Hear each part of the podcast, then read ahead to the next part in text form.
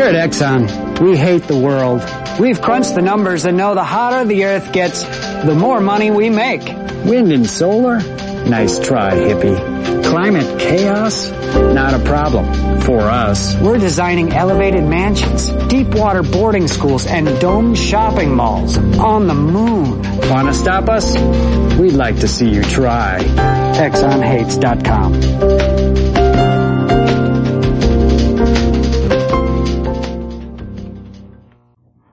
Paid for by ExxonHates.com. Yes. Are you ready for the end of the world? This is Your Community Spirit, the show about caring, sharing, and preparing for the changes needed in the world as we know it. Let's bring back the circle again. The circle of family, circle of friends, the circle of being. Wake up. Wake up. And be healthy, and therefore wealthy to the peace and joy of Mother Earth. This is Your Community Spirits. My name is Tree Song. And this is Ord, the Energy Mon. Yeah. As you may have guessed, that was a little parody there. That was ExxonHates.com. Uh, now we don't know if Exxon actually hates the world, but I mean, a lot of the stuff they do is harmful to the world. So, so there it is. They have some more info on that at ExxonHates.com. Well, if you want to make a lot of money, I heard you had to just screw over something. yeah, apparently. So- At least that's what uh, Exxon believes. So, speaking of screwing over something, much anticipated fracking rules are out. This is via the Illinois homepage.net. After more than a year of waiting, rules for the controversial drilling method high volume hydraulic fracturing, known as fracking, are out. The Illinois Department of Natural Resources released the 150 page final report on the new rules. Now, are we the only state that actually has rules? Oh, there are a couple. I forget exactly. I mean, I mean, they brag that we have the strictest rules in any. Now, most of the states have banned it outright. yeah. Well, Or- it's, it's it's funny that how like I don't know about most of the states I'm Yeah. coming up. You know, a lot of places. There are, it. yeah, individ- it's generally locations like local cities, counties that ban it. And I mean, it was funny. I forget where it was. Somewhere else, some other state. I saw them also saying we have the best regulations on fracking in the country. That's what they always claim because they want to get away with what they're doing. That's like we have the best regulation of uranium bomb making in the country. You know, yeah, it's just like so. we make sure um, that it's all very efficient. Back to the news. The final version allegedly tightened up regulations on chemicals and storage containers used along with urging more transparency during the permitting process. The public will have the opportunity to comment on and attend public hearings where a fracking site is proposed. Wait, I thought there already are like doing permitting and fracking. Yeah, and yet here it says the public will have the opportunity to comment on yeah. Well, and theory, attend public hearings. Yeah, I mean things that actually fall under the new legislation. One thing they're doing is trying to get things under the radar by doing slightly less than the uh, regulation regulates. You know, like the regulation will say 30,000, 300,000 gallons and they'll do less than that. So they don't Ah. get regulated. What? They're sneaky. You gotta what- keep your eyes on them. No, they're oily. They're oily. They're just- slick. Fracking opponent Will Reynolds of Illinois South, an environmental advocacy organization, said that while he agrees the new rules improve on the original set, it doesn't stop the fact that the original law is flawed. Quote, we saw fracking law passed, rushed through the legislation with less than an hour of debate. Reynolds said, I hope JCAR will reject these rules and give the General Assembly a chance to go back to the drawing board, end quote. The report goes before the Joint Committee on Administrative Rules, the JCAR, which has 45 days to approve or reject the new regulations. The committee can also extend the deadline for another clarification for another 45 days. For more information, visit dnr.illinois.gov. To contact the Joint Committee on Administrative Rules, that is ilga.gov slash commission slash JCAR, or you can just call direct at 217-785-2254. Yes. And if you didn't have time or um, photographic memory or phonographic memory, um, you may email us info at your community spirit and I can send you all the information we talk about. And you can let us know if you want to receive it every week. Yes. Because we try to send it out as kind of like a newsletter format. yeah, you can get all the dirt from us. And that's important to let people know that people can still comment on it because there's not currently like an official public comments period, but this committee, JCAR, is reviewing it right now for 45 days. So you can contact them and say, hey, I'm concerned about these rules that you're reviewing. And you can try to, you know, let them know what you think about them. Well, I, we have seen a public um, comment sway uh, project with the solar project here in town. Yeah. You know, even though, um, you know, it was before a committee and the committee was for it, public comment came out and they delayed it. Yeah. And so it's been delayed well over a year now based on public comments. Yeah. So, And that can happen with this too. you know. Alright, so another news. This is a big one. BP's recklessness caused Gulf oil spill. U.S. Wait. judge rules. It's like, they figured it out. it's just like, Good job, judge. Good out. job. How many years later? Yeah. It's like, and, and, and the best part is, it was hmm. like they planned it. They planned it on Earth Day. Yeah. Just like, it was like, anyway. Yeah. I mean, we still haven't heard the full story of what happened on that day. Maybe they were celebrating Earth Day and somebody pressed the wrong button. but yeah, BP's recklessness caused the Gulf oil spill. A U.S. judge has ruled that BP's recklessness caused 2010's, see that's four years according to my math. it took them four years to figure this out. It caused the massive Gulf of Mexico oil spill. And this decision is a move that could cost the company billions. Earlier this week, Halliburton, the company in charge of sealing the completed Deepwater Horizon well that spewed millions of gallons of oil into the Gulf, agreed to pay $1.1 billion to settle claims arising from its negligence. Okay, 1.1 billion sounds like a lot of money, but I want to know like how many hours of profit that is. Yeah. I think there should be a fine that the fine should be based on, you know, I don't know, a year's worth of profit or something. Yeah. You know, so that it's a significant dent in a company's, you know, desire to continue to pollute. Yeah. Well, they'd be in trouble then. and then they would, they wouldn't give cam- campaign contributions to whichever politician proposed that. That's how the system works. So the, yeah, this judge, U.S. District Judge Carl Barbier, will now hold a penalty phase to decide how much BP will pay. Company may face as much as $18 billion in civil penalties under the Clean Water Act, according to the Wall Street Journal. Now again, like you were saying, to people like you and I, that's a lot of money. But to the corporations, that's, that might be just a drop in the bucket. Well, a drop in the barrel. Drop now the here's the best part is federal officials estimate that nearly 4.9 billion barrels of oil spilled and BP says, no, it was only 3.7 million barrels. you know, and that's like, you know, billions of dollars of difference, Yeah. you know. yeah, they probably got a big incentive to, to say that it's spilled less because then there's, there, there, less harm that they've supposedly done. So they're exaggerating. Oh, like one barrel spilled. you imagine the rest. BP says it strongly disagrees with the decision and will appeal the ruling. And if they follow the tradition of ExxonMobil, who still hasn't paid, I'm going to bring that up as much as I can because, Yeah. and I could be wrong eventually. Someone's going to say, well, they finally, secretly paid, paid.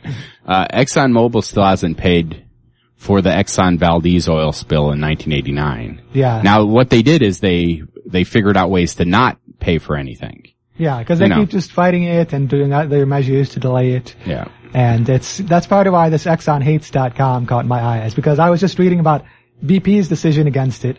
And then I saw Exxon hates and I was like, oh yeah, Exxon still hasn't paid. They got a finding against them and they still haven't paid for what they did. I mean, they're basically saying, you can't prove that we had gross negligence. Yeah. There was negligence. There's but you can't, negligence. you know, it wasn't gross. And I was like, it's oil. It's Yeah. very gross. It's very gross. That's some gross oil in the ocean there. It's just like, man, so slick and oily. Yeah. You know you're in good shape as a corporation when your defense is, it was totally negligence, but it wasn't gross negligence. Just like, it was just like, yeah, we screwed up, but we didn't screw screw up. Yeah. exactly. Southwest drought could last a generation or more. Last summer 2014, late summer 2014 has brought uncomfortable news for residents of the U.S.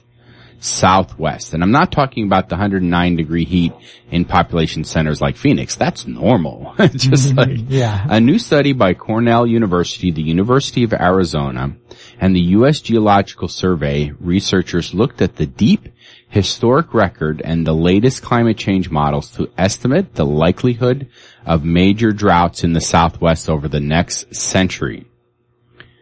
The results are as soothing as a thick wool sweater in a midsummer desert hike Ah, on somebody else. Just Yeah. like, the researchers concluded that the odds of a decade long drought are at least 80%. The chances of a mega drought, one lasting 35 or more years, stands at somewhere between 20 and 50%, depending on how severe climate change turns out to be. And the presence for an unprecedented 50-year mega drought, one worse than anything seen during the past 2,000 years, checks in at a non-trivial 5 to 10%. Hmm. yeah. That's a lot of drought. It reminds me of a phrase that's often used in the climate action movement of the, the new normal. It's getting to the point where climate is changing. You know, we're not just projecting it for the future now, it's already happening. And so we're getting these cases where, in terms of storms, these hundred year storms as they call them will come once every couple of years now. And the same happens with droughts. These crazy droughts that were like maybe recorded a couple times in history, they're gonna start happening every five years, every ten years. Well, that's the thing is climate change doesn't mean that climate completely changes. It means when it rains, instead of rains for, you know, two or three days, you get that same amount of rain in an hour. Yeah. When it rains, it pours. Yeah. And that's part of what contributes to drought, you know, cause if, you know, you have a little bit of rain every day, then you're not gonna get a flood or a drought probably. Right. Well, yeah, if it like drizzles, it has time to soak in. But if it rains really hard, it doesn't soak into the soil and it just drains and goes in and leaves. Yeah. So you get drought and erosion, which is a good, a good job for your agricultural efforts. So yeah, that's definitely big news because, you know, Southwest, a lot of people live there. And, you know, when you include California, which we're just about to talk about, there's a lot of food that comes from California. So droughts there affects the world.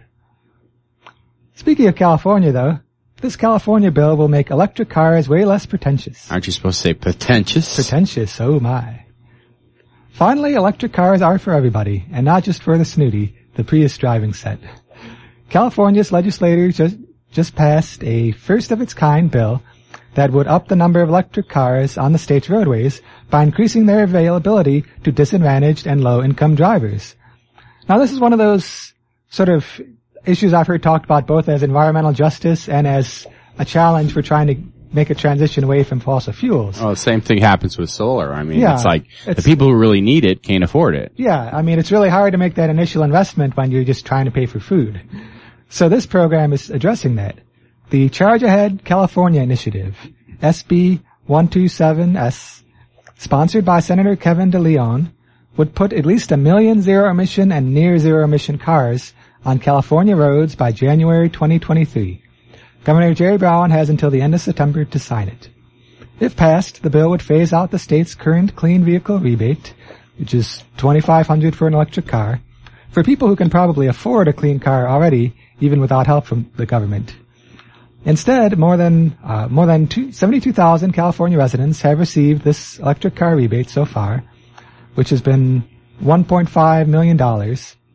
But instead of this, they would help subsidize clean vehicles for low-income drivers.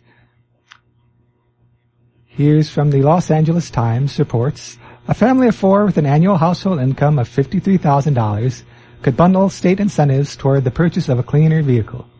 Family could get $1,500 for retiring a high polluting vehicle, along with the existing $2,500 rebate for buying an electric car.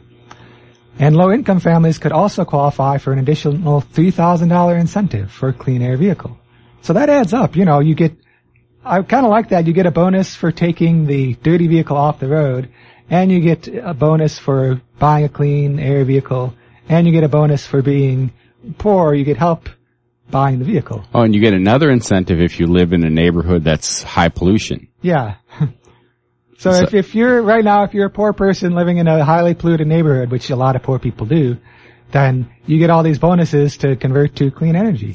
And I mean, alternatively, you could um, retire your polluting car and then get three thousand dollars in um, what do you call it? Credit for public transport passes or car sharing memberships. Yeah, So that's like even another one. So if you retire your old car without buying a new car, yeah, they'll give you a, a credit towards um, riding mass transit and a car sharing program. Yeah, and that's really good too. Because I mean, we tend a lot of people tend to think of cars, you know, cleaner cars as the solution, but you can also take buses, you can take trains, you can take bicycles.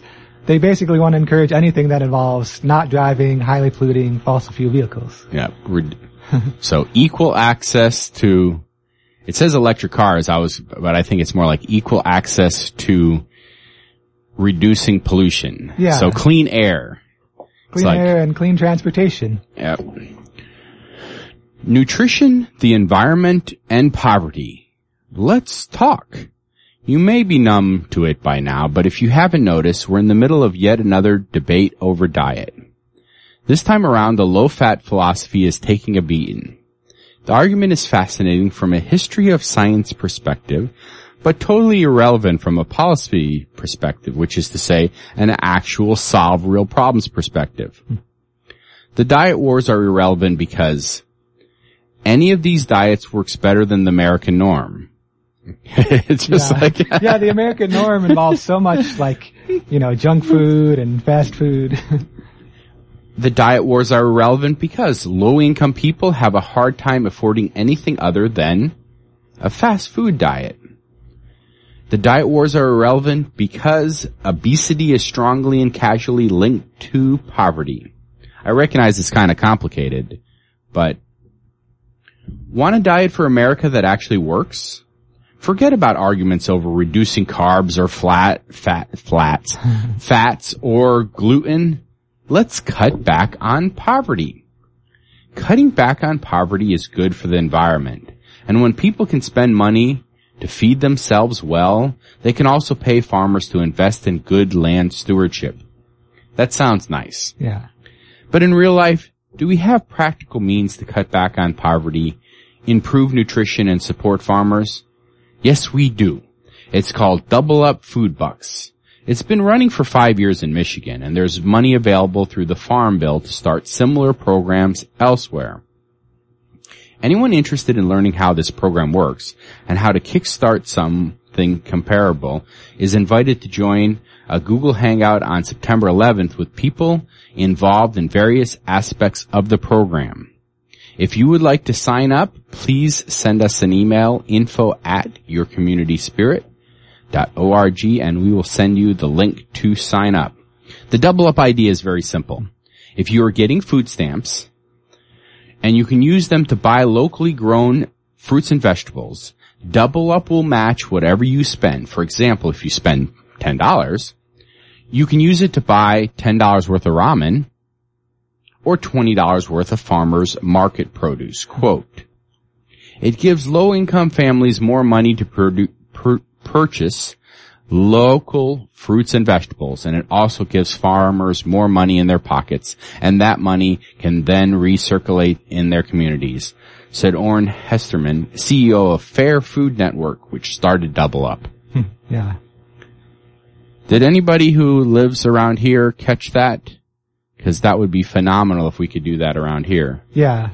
I, I would like, yeah, I'd like to spread the word about this. I hope someone locally does go to this Google Hangouts on September 11th because imagine if we had that here. I was very excited when the farmers market started taking, uh, SNAP food stamp payments because it helps the farmers. The farmers get to sell more food Well, and it helps the not people- both of them do. Just the one, uh, the community farmers Yeah, just market. the community farmers market. They have one of those machines where you can, you know, put your card in Yeah. and it puts out, prints out, um, what do you call it, coupons to ba- basically spend at the farmers, Yeah.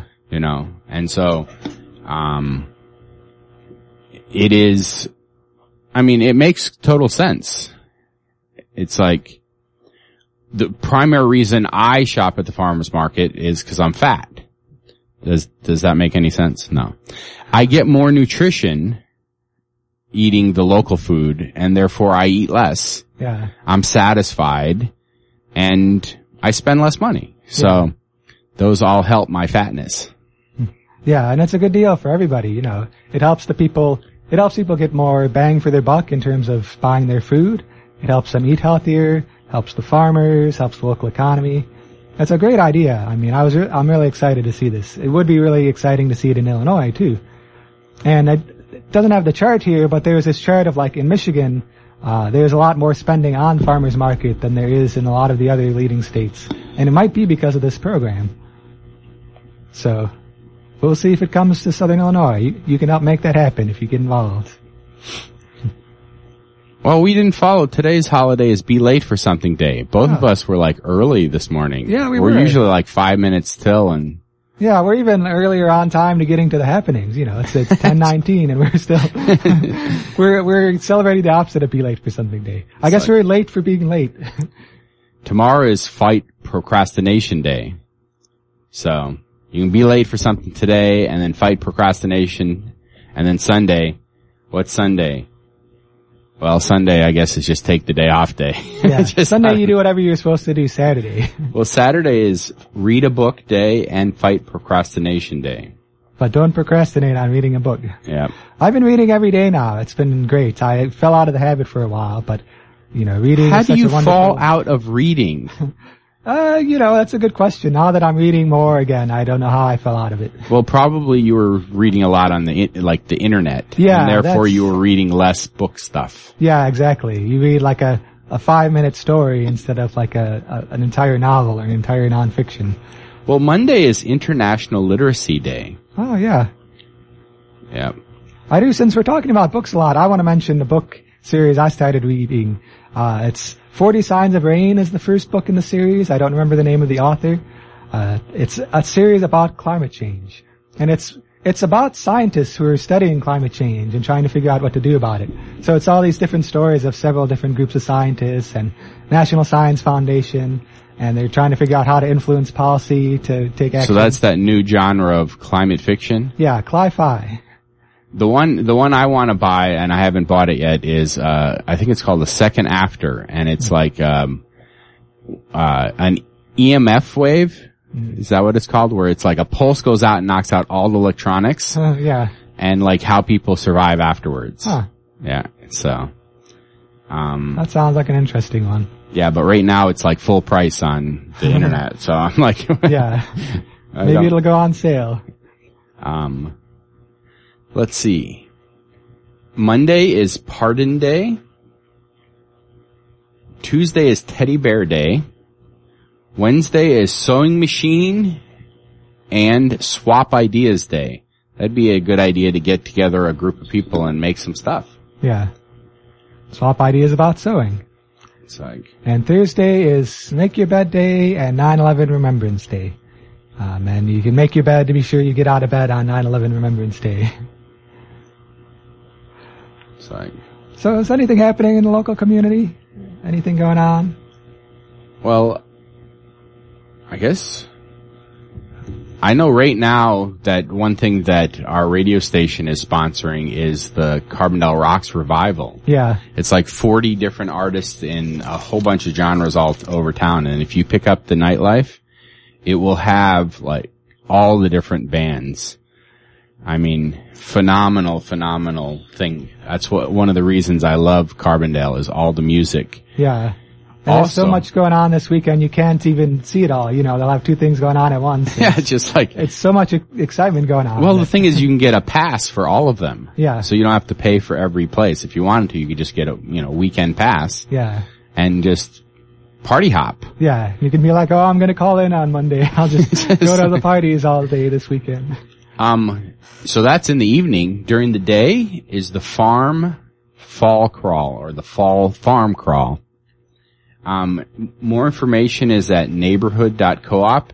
It is 18 farms across four counties and it's a self-guided tour, but, um, on Saturday and Sunday from 1 to 6 p.m.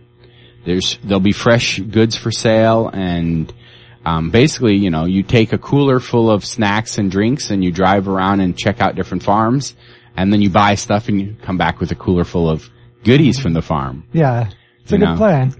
Um, you can pick up one of these little booklets that has all the different farms. Um, or I guess you can go to neighborhood.coop and what do you call it? You do have to register.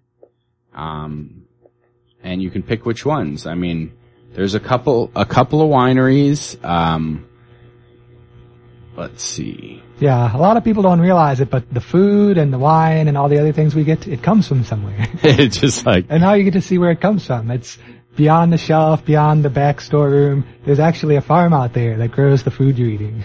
Now's and, your chance to see And it. I mean, some of them are, you know, right in Carbondale. There's a few. I mean, there's the SIU Sustainable Vegetable Farm. Oh yeah. That 80% of the vegetables they grow goes to the SIU dining hall. Yeah. The other 20% they sell at the farmer's market. Yeah. Um, and so there are a few, um, quite a few. I'm just flipping through here. I see here's two more that are in Carbondale.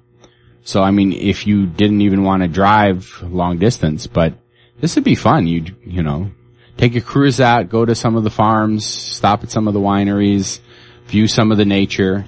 Yeah. And oh, don't forget the eating the food part. Yeah, eating the food. like, Always an important part. So the farm fall crawl, Saturday and Sunday, self-guided tour from 1 to 6 p.m. Sunday, Sunday, Sunday. Neighborhood.coop. Alright, some other happenings this weekend. We've got the, this is the National Weekend of Action Against uh, AETA. It's coming uh, Friday through Sunday of this week. The Peace Coalition of Southern Illinois is partnering with the Carbondale Animal Rights Action Team to raise the issue of the criminalization of dissent, which affects political activism in many realms.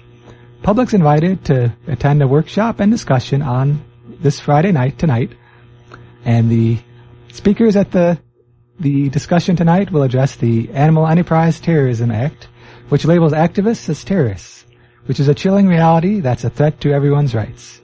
So this is the workshop is coming up tonight at Gaia House Interfaith Center at 6:30 p.m.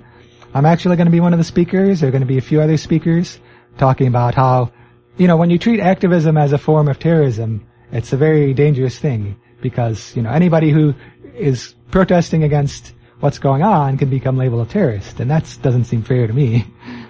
So that's coming up tonight at 6:30 p.m. and then on Saturday at noon at the Town Square Pavilion, they're having their monthly vigil, this time with a focus on uh, criminalization of dissent. So it says, activism isn't terrorism. Yeah. Yeah. Yeah, it's not, it's, I don't consider it terrorism to speak out about trying to protect animals or trying to protect the climate or trying to protect our fellow humans from war. That's just a very peaceful thing to do. How many of our listeners do you think are actually out of town? That's a good question. Um, I did want to mention that the climate march is in Chicago right now. It's marching across the country. Oh yeah. And there's a bunch of uh, happenings and events. Saturday they'll actually be marching officially through Chicago. Yeah. That's And the march. so- They're marching on their way to the East Coast, right? To go to Correct. the other one. Yep. So, They just passed through Iowa recently. yep. So if you're in Chicago and you want to hype up, because I, I tr- I'm trying to not tell people to go to climate things. I was like, if you're there, do Yeah. it. If you're You know- not, you can do stuff here. You're right, but I'm trying to say, you know, but I mean, basically there's a very large, um, I guess it's next weekend is the big climate rally in, you know, our nation's capital. Yeah. And so a lot of people are going there. And so, uh, a lot of people have decided to not go there via vehicle. They're actually walking. Walking, yeah. And so that's what the climate march is. They've walked from the West Coast and they're walking to DC Yeah, and so- New York and so yeah. Carbondale Community Farmers Market, Saturday, 8 till noon at the Carbondale Community High School. It's so awesome we have all this community. Yeah. You know, we're your community spirit on your community radio talking about the Carbondale Community Farmers Market at the Carbondale Community High School. Yeah. We are part of the community. we are. Just like, It's strange to think there's places you go and it's not like that. You don't know where your food comes from. You don't know your music. so. So yeah, we also have coming up Disrupted film showing coming up on Sunday at 7 p.m. at Gaia House Interfaith Center. Disruption's a fast-paced journey through the tangled world of climate change, the science, the politics, the solutions, and the stories that define this crisis at this pivotal point in human history. It's about an hour long and it ends with a call for viewers to join the People's Climate March on September 21st. Again, that's, you know, um, I was wrong. It's not our nation's capital. It's actually people will, world leaders will be gathered in New York City for a landmark UN climate meeting. Yeah. And so the idea is, you know, usually, um, the climate meetings aren't in the U.S. And so this time they are, so we want to focus our attention and let them know that we care. Yeah. And that's And something so- you can do locally too. If you're not going to New York, you can do events here in Carbondale. Well, and the thing is, is this is unprecedented collaboration. Over a thousand businesses, union, faith groups, schools, social justice groups, environmental groups are all working together Yeah. to let the UN know that this is something that's affecting us all. Yeah. And it's, I would really be excited to see that happen in Southern Illinois too. Like all of the businesses, the faith groups, the activist groups to all come together and talk about climate as well. This is a good opportunity for that. And again, the climate march is in Chicago right now. Um, otherwise, if you would like, it's peoplesclimate.org slash march. Yes. Oh, and here's a good happening. We just talked about this. The SIU Sustainable Vegetable Farm. They're having a campus market on Wednesdays from noon to 4 p.m. at the Faner Breezeway and at the Ag Building. The campus markets are here. The local organic gardening initiative of Carbondale will be selling their produce at two locations this semester. All the produce is student grown as it's at student friendly prices. For more information, you can contact logicsiu at gmail.com. Or you can show up on Wednesday. And we do want you to mark your calendar for the sixth annual LGBTQ Pride Picnic next Sunday, not this Sunday. Otherwise, this is a great weekend to get out and visit some farms, visit Southern Illinois, and visit every place in town for music. Yes. So look up neighborhood.coop for the farm crawl and pick up the nightlife for all the music all over town, Yes. which is brought to you by our community radio station too. So Yes. So Carbondale Rocks Revival. Carbondale Rocks Revival because Carbondale rocks. And we may see you out there at some of those events. And if we don't, we'll see you here next week on the radio.